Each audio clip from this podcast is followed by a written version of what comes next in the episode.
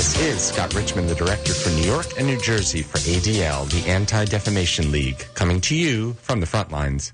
ADL is on the front line every day, fighting anti Semitism and hate, and this show brings that to you from the WVOX studios in New York.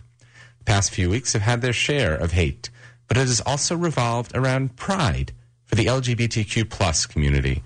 Pride Month celebrates how far we have come in achieving gains for members of that community while recognizing how far we still have to go. ADL prides itself on being a strong ally to this community. But what does that mean? I've asked Karen Levitt to join me on today's show to answer that question. She is ADL's National Civil Rights Counsel and guides some of the most important work for ADL in this space. Welcome, Karen, to, from the front lines. Hi, Scott. Thank you so much for having me.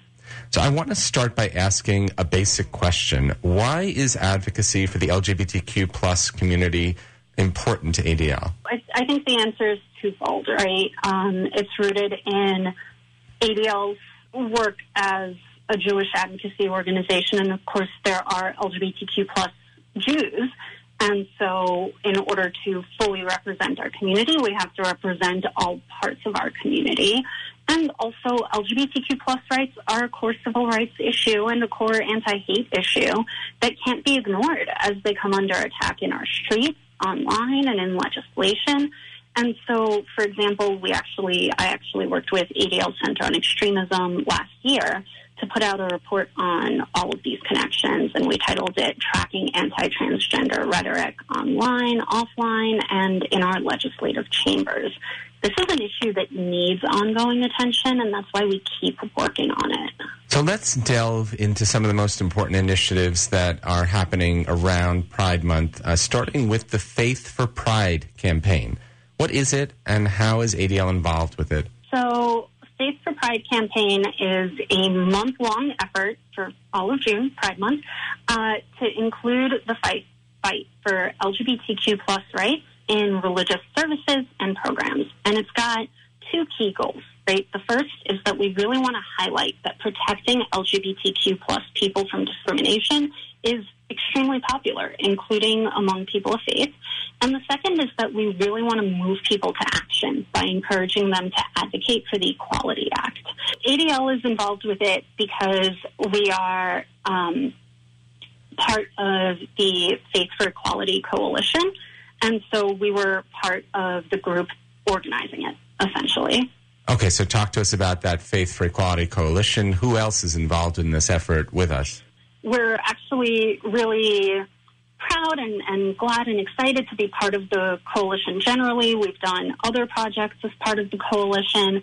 And for this particular project, we're really excited to have been able to work with Keshet, Catholics for Choice, the Interfaith Alliance, and the Religious Action Center of Reform Judaism to be able to coordinate this campaign as part of the larger coalition's work.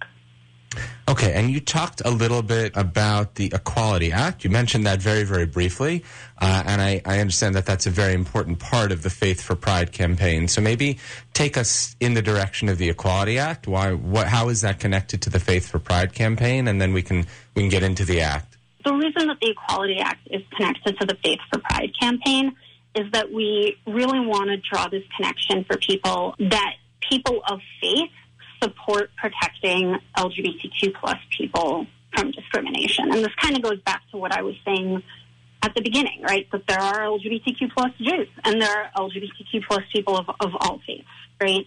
Um, and even, you know, people of faith who are not LGBTQ plus see the need to protect folks from discrimination. And so polling shows that 69% of people of faith nationally support laws to protect LGBTQ plus people from discrimination, which you wouldn't know given how often we see religion used as a scapegoat to deny people their rights. So that's why it's so important that we actually raise our voices and make it known that we all actually do support this. And that's why connecting that to the Equality Act specifically and demonstrating that people of faith do support legal protections for LGBTQ plus folks and getting people to urge their senators to actually pass the Equality Act is so important. Okay, so now we've we've basically answered the question. The Equality Act provides legal protections against discrimination against LGBTQ plus people, uh, but maybe give us more specifics about it.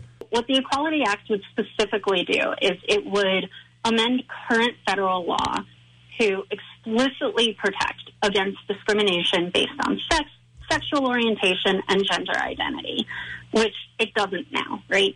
So by doing that, the bill would provide LGBTQ plus people with the same civil rights protections in, get this, employment, education, healthcare, credit scores, public accommodations, federal programs, all of those things currently not protected, and housing, sorry, I missed one, that are already prohibited um, based on race, color, national origin, disability, and religion. And we know that even though discrimination based on those grounds is already prohibited, it still happens. But when it happens, you have recourse, right? You can sue, the Department of Justice can intervene. So the other thing that the Equality Act would do is it would allow the Department of Justice to intervene in equal protection court cases when those rights are violated. It, so we don't have this at the federal level, but is that because we have these protections at the state level? We don't. So nearly two thirds of LGBTQ plus Americans report experiencing discrimination, but 29 states, more than half, don't have explicit anti-discrimination protections to safeguard the rights of LGBTQ plus people. And that's really particularly alarming when you consider the recent rise in don't say gay bills, anti transgender legislation, especially legislation that so often targets and particularly harms young people, has a disproportionate impact on people of color, right? This makes LGBTQ plus people across the country increasingly vulnerable to discrimination, and especially if they have other identities that also make them vulnerable, right? So we know that transgender femmes and women of color, especially if they're black, consistently face disproportionate levels of discrimination and violence. So, for example, broadly speaking, the Center for American Progress released a survey last year showing that in the year prior to the survey, LGBTQ plus people of color reported experiencing some form of discrimination at a rate 12 percentage points higher than white LGBTQ plus respondents. So the Equality Act would just guarantee that all people, regardless of sex, sexual orientation, and gender identity, get equal protection from discrimination under the law. So that's a really important point. It's not just about LGBTQ plus people. It protects a, a broader range of, of categories. It would expand places where discrimination against people of color, people of faith, and immigrants is prohibited to include stores, taxis, ride shares, bars, and small entertainment venues. So right now we are um, seeing reports from these groups that there's high rates of discrimination when they go shopping, go out with their families, use taxis and ride shares and more. And right now that's allowed under federal law. And it would also expand protections for women by prohibiting sex discrimination in public accommodations like stores, car repair shops, etc., and in federally funded programs and services like disaster assistance. So, like right now, women are often charged more for services like dry cleaning. I know it costs me more, right? And auto repair, and we regularly experience discrimination and harassment in public places when we seek health care or prescriptions, and seeking assistance from police and government funded services. And without the Equality Act, that's allowed under federal law too. Okay, and where does ADL fit into this? What, what are we doing to help pass the Equality Act? We've actually like long advocated for the Equality Act, both individually and in coalition, um, including writing and joining letters, doing call-in days, public education campaigns, and of course being part of the Faith for Pride campaign. Okay, and if people want to find out more about the Faith for Pride campaign or the Equality Act, how can they do so? They can come to our campaign website, which has a map of services and programs, a library of resources you can use, and an action alert you can use to contact your senators. Please do that. Uh, the website is www.faithforpride.org. F A I T H F O R P R I D E dot org. Great. We will put a link to that in the show notes in the podcast. I will add that ADL has many free educational resources for Pride Month on its website including lesson plans, book recommendations, table talks, blogs, and other tools. We'll put a link to that in the show notes as well. Uh, with that, I will say thank you very much, Karen, for all of the important work that you do every day to make our work more fair and inclusive. And, and thank you so much for being on today's show. Thank you so much for having me. And of course, a big thank you to the listeners who tuned in to From the Frontlines, either live on WVOX 1460 AM or as a podcast. Please subscribe on Apple Podcasts, SoundCloud, or on Spotify to ensure that you do not miss a show.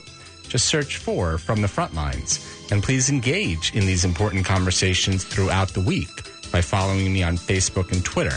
My handle is at Scott A. Richmond, and our hashtag is Fighting Hate for Good.